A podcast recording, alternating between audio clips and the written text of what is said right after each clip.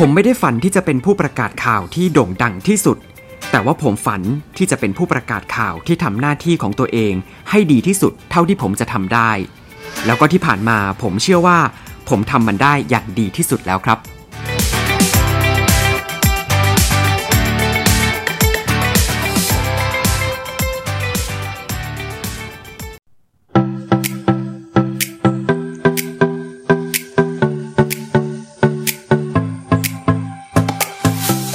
listening to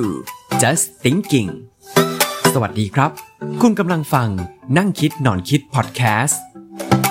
ร่วมแชร์มุมมองความคิดเพื่อชีวิตที่ดีกว่า กับผม แม็กซ์พัสวัตครับ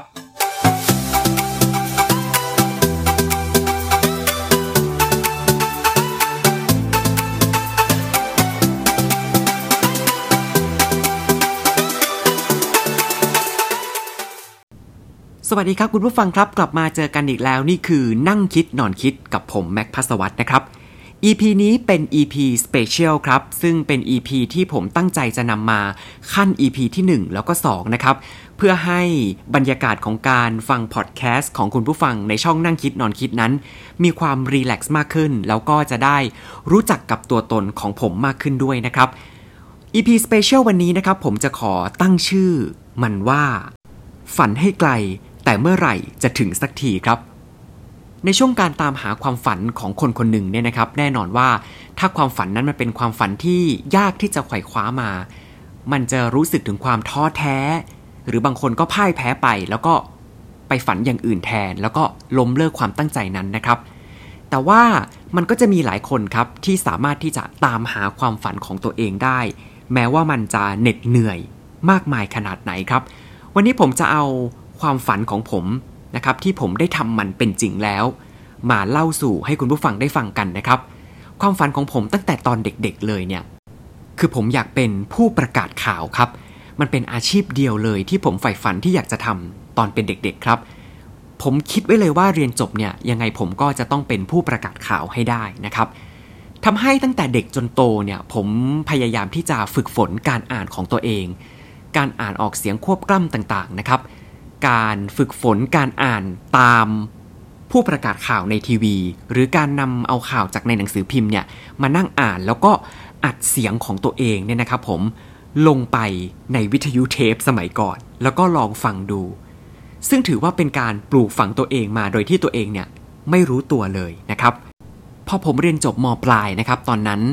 ผมก็มีโอกาสได้สอบเข้ามหาวิทยาลัย แล้วก็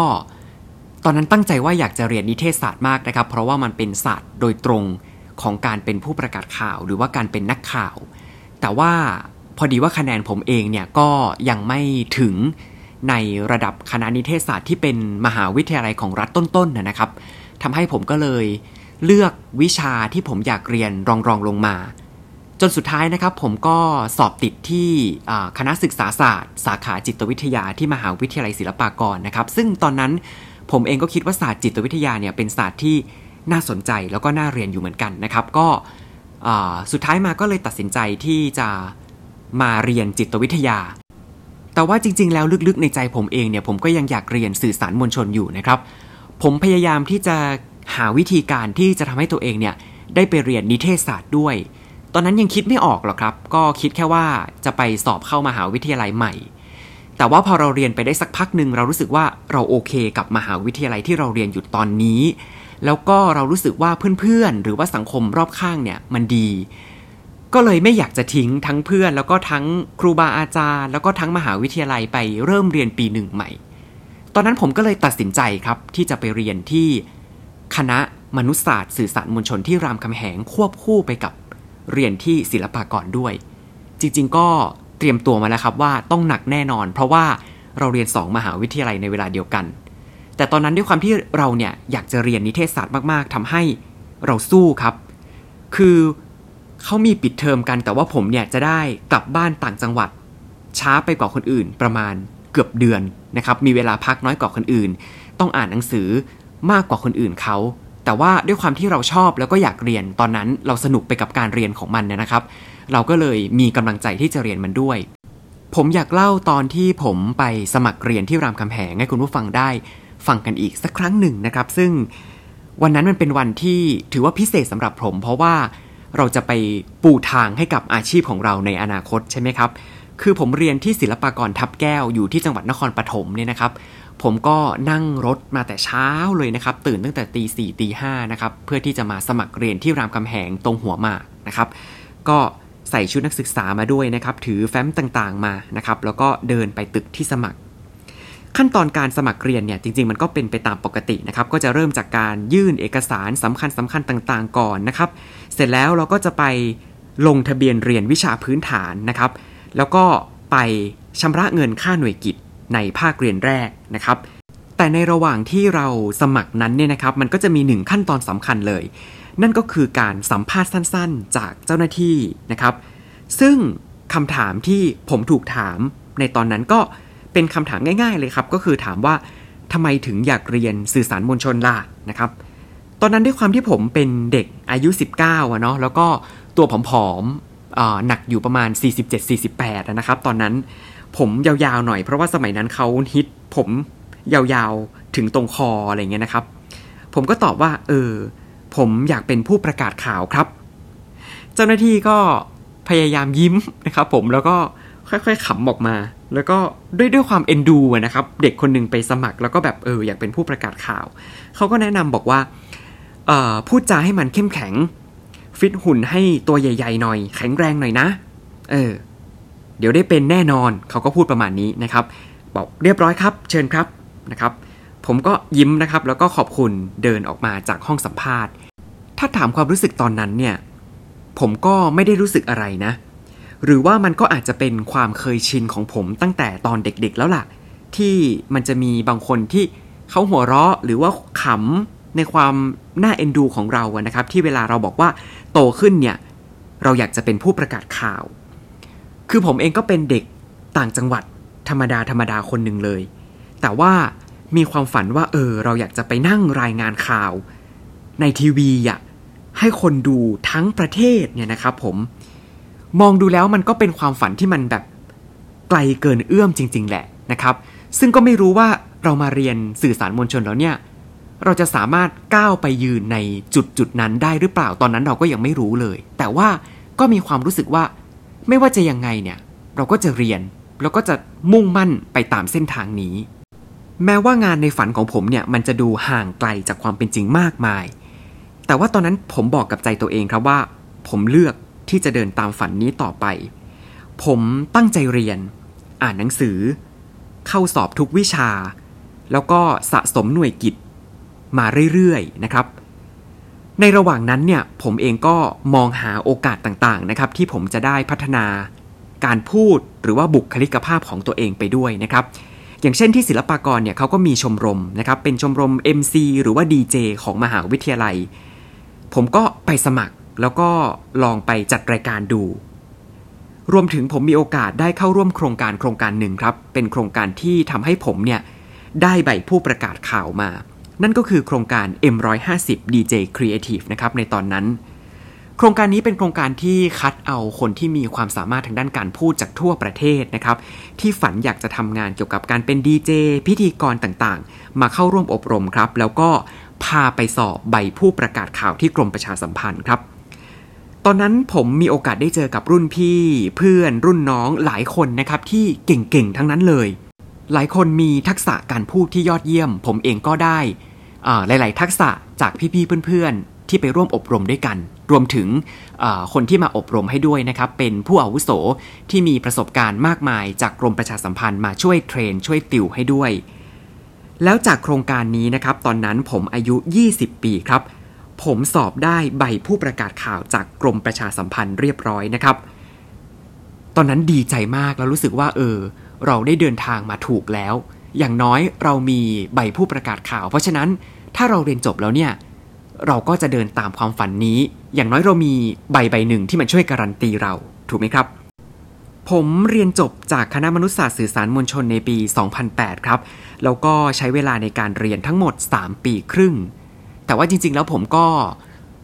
ดรอปเรียนไป 1 เทอมนะครับ ตอนนั้นเป็นนักร้องงานยุ่งมากนะครับ ไม่สามารถที่จะมาลงเรียนได้ แล้วก็ผมก็เลยไปลงซัมเมอร์ทดแทนเอา ก็เลยทำให้จบภายใน 4 ปีได้นะครับ แล้วก็ได้ปริญญาจากมหาวิทยาลัยรามคำแหงมานะครับ หลังจากที่ผมเรียนจบเนี่ยผมก็เริ่มออกเดินทางตามหาความฝันของผมนะครับ แม้ว่ามันจะไกลเกินเอื้อม เมื่อไหร่มันจะถึงสักที แต่ว่าผมก็สู้ครับ ช่วงที่ผมไปสมัครเป็นผู้ประกาศข่าวตามช่องต่างๆ ช่วงนั้นผมยังเป็นพิธีกรอยู่ที่ช่องแบ่งชาแนลนะครับ คือหลายคนคนภายนอกมองผมเนี่ยก็จะมองว่าไปสมัครผู้ประกาศข่าวก็คงไม่ยาก เพราะว่าเรามีใบผู้ประกาศข่าว แล้วเราก็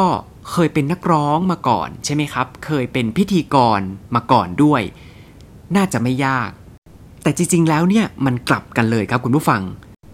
เพราะว่าชีวิตของผมเนี่ยมันจะไม่ได้อะไรมาง่าย ๆเลยนะครับ กลับกลายเป็นว่า ตอนนั้นเนี่ยผมเป็นผู้สมัครคนหนึ่งที่ค่อนข้างตัวเล็ก แล้วก็ไว้ผมยาว หน้าตาก็ดูเด็กเกินไป เสียงผมเองก็ยังไม่ก้องกังวาน ยังไม่ดูทุ้ม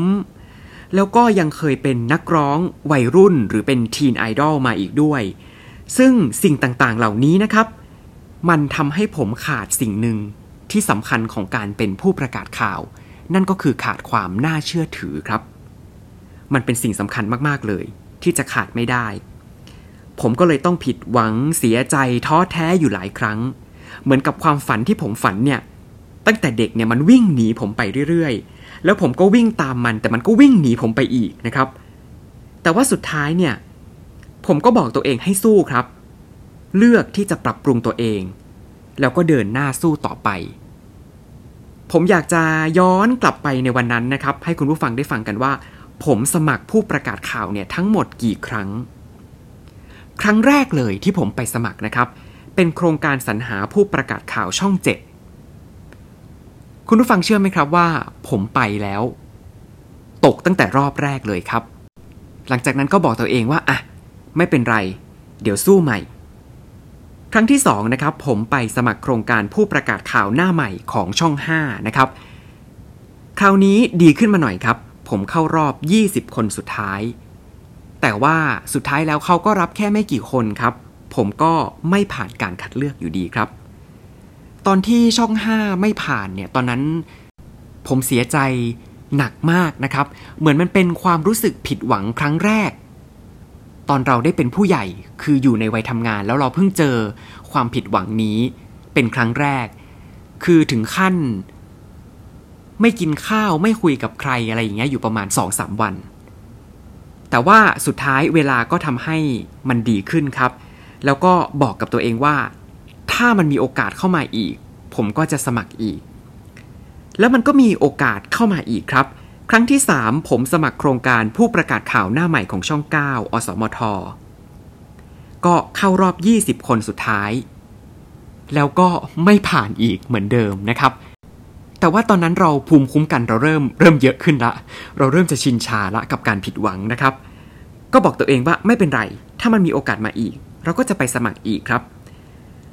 ครั้งที่ 4 ผมไปสมัครโครงการผู้ประกาศข่าวของช่องไทย PBS นะครับในตอนนั้น ช่องนี้ผมไม่ผ่านตั้งแต่รอบแรกเลยนะครับ แล้วครั้งสุดท้ายตอนนั้น ช่อง 9 อสมทเนี่ยเปิดรับสมัครอีกครั้งเป็นปีที่2นะครับกับโครงการผู้ประกาศข่าวหน้าใหม่ ตอนนั้นผมถามตัวเองอีกครั้งว่า ผมอยากจะลองสมัครไหม ใจหนึ่งผมบอกว่าไม่เอาแล้วพอแล้ว แต่อีกใจหนึ่งผมบอกว่า ในเมื่อโอกาสมันมาแล้วอะอยากให้ลองทำอีกสักครั้ง เถียงกับตัวเองอยู่นานมาก จนสุดท้ายยื่นใบสมัครไปครับ โครงการผู้ประกาศข่าวหน้าใหม่ช่อง 9 ปี 2 ในปีนั้นนะครับช่อง 9 จัดเป็นโครงการที่ค่อนข้างใหญ่เลยทีเดียว แล้วก็มีผู้สมัครมาจากทุกภาคของประเทศ รวมๆแล้วผู้สมัครในรอบนั้นเนี่ยนะครับผมมีอยู่ประมาณ 1,000 หรือ 2,000 คนผมจำไม่ได้นะครับ แต่ว่าสุดท้ายแล้ว ช่อง 9 รับไว้เพียงแค่ 6 คนเท่านั้น และผม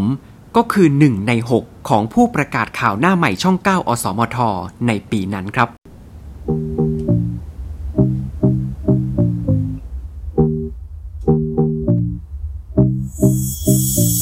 ช่วง Take a break ขอเวลาคิดสักแป๊บ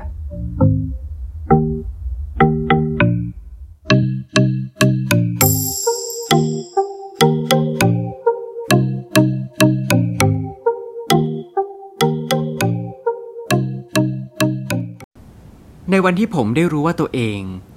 สอบผ่าน และจะได้เป็นผู้ประกาศข่าวแล้ว ในวันนั้นมันเป็นความรู้สึกที่มีความสุข อย่างบอกไม่ถูกคือผมร้องไห้หนักมาก แล้วผมดีใจมาก ผมโทรไปบอก คุณแม่ คุณแม่ก็ร้องไห้นะครับ คือผมอยากบอกคุณผู้ฟังว่า สถานการณ์และความรู้สึกแบบนี้ในชีวิตผม ตั้งแต่เกิดมาจนถึงตอนนี้เนี่ย ผมมีอยู่สี่ครั้งด้วยกัน ครั้งที่หนึ่งคือตอนที่ผมสอบเข้ามหาวิทยาลัยได้ ครั้งที่สองคือวันที่ผมได้เห็นหน้าปกอัลบั้มของตัวเอง ครั้งที่สามคือวันที่ผมได้เป็นผู้ประกาศข่าว แล้วก็ครั้งที่สี่คือวันที่ผมสอบลูกเรือได้ครับ คือมันเป็นความรู้สึกเดียวกันที่มีลักษณะของ ความทุกข์ต่างๆ ที่มันเคยอยู่ในตัวเราอะครับ มันออกไปจากตัวเรา ความผิดหวัง ความเสียใจ น้ำตาแห่งความเสียใจ ทุกอย่างมันเหมือนหายไป แล้วมันกลับมาแทนที่ ด้วยความภาคภูมิใจในตัวเอง ความปลื้มปิติมันเข้ามาแทนที่ เหมือนกับประมาณว่าความฝันของเรา ตอนเป็นเด็กเนี่ย มันได้ถูกเติมเต็มไปแล้วครับความพยายามที่ผ่านมาในชีวิตทั้งหมดของผมเพื่อการมาเป็นผู้ประกาศข่าว มันได้บรรลุและสำเร็จเรียบร้อยแล้วครับ ความฝันของเด็กต่างจังหวัดธรรมดาธรรมดาคนหนึ่ง มันได้ถูกเติมเต็ม เรียบร้อยแล้ว ความพยายามที่ผ่านมาในชีวิตทั้งหมดของผม มันไม่สูญเปล่าอีกต่อไปแล้วครับ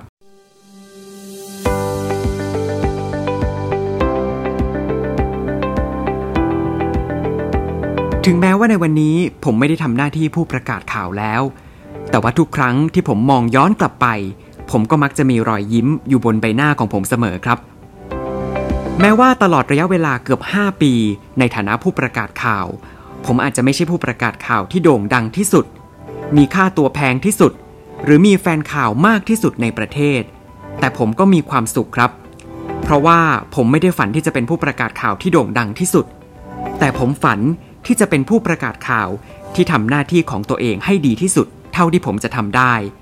และที่ผ่านมาผมก็เชื่อว่า ผมทำมันได้อย่างดีที่สุดแล้วครับ และนี่ก็คือนั่งคิดนอนคิด special episode กับผมแม็กซ์พัสวัตครับ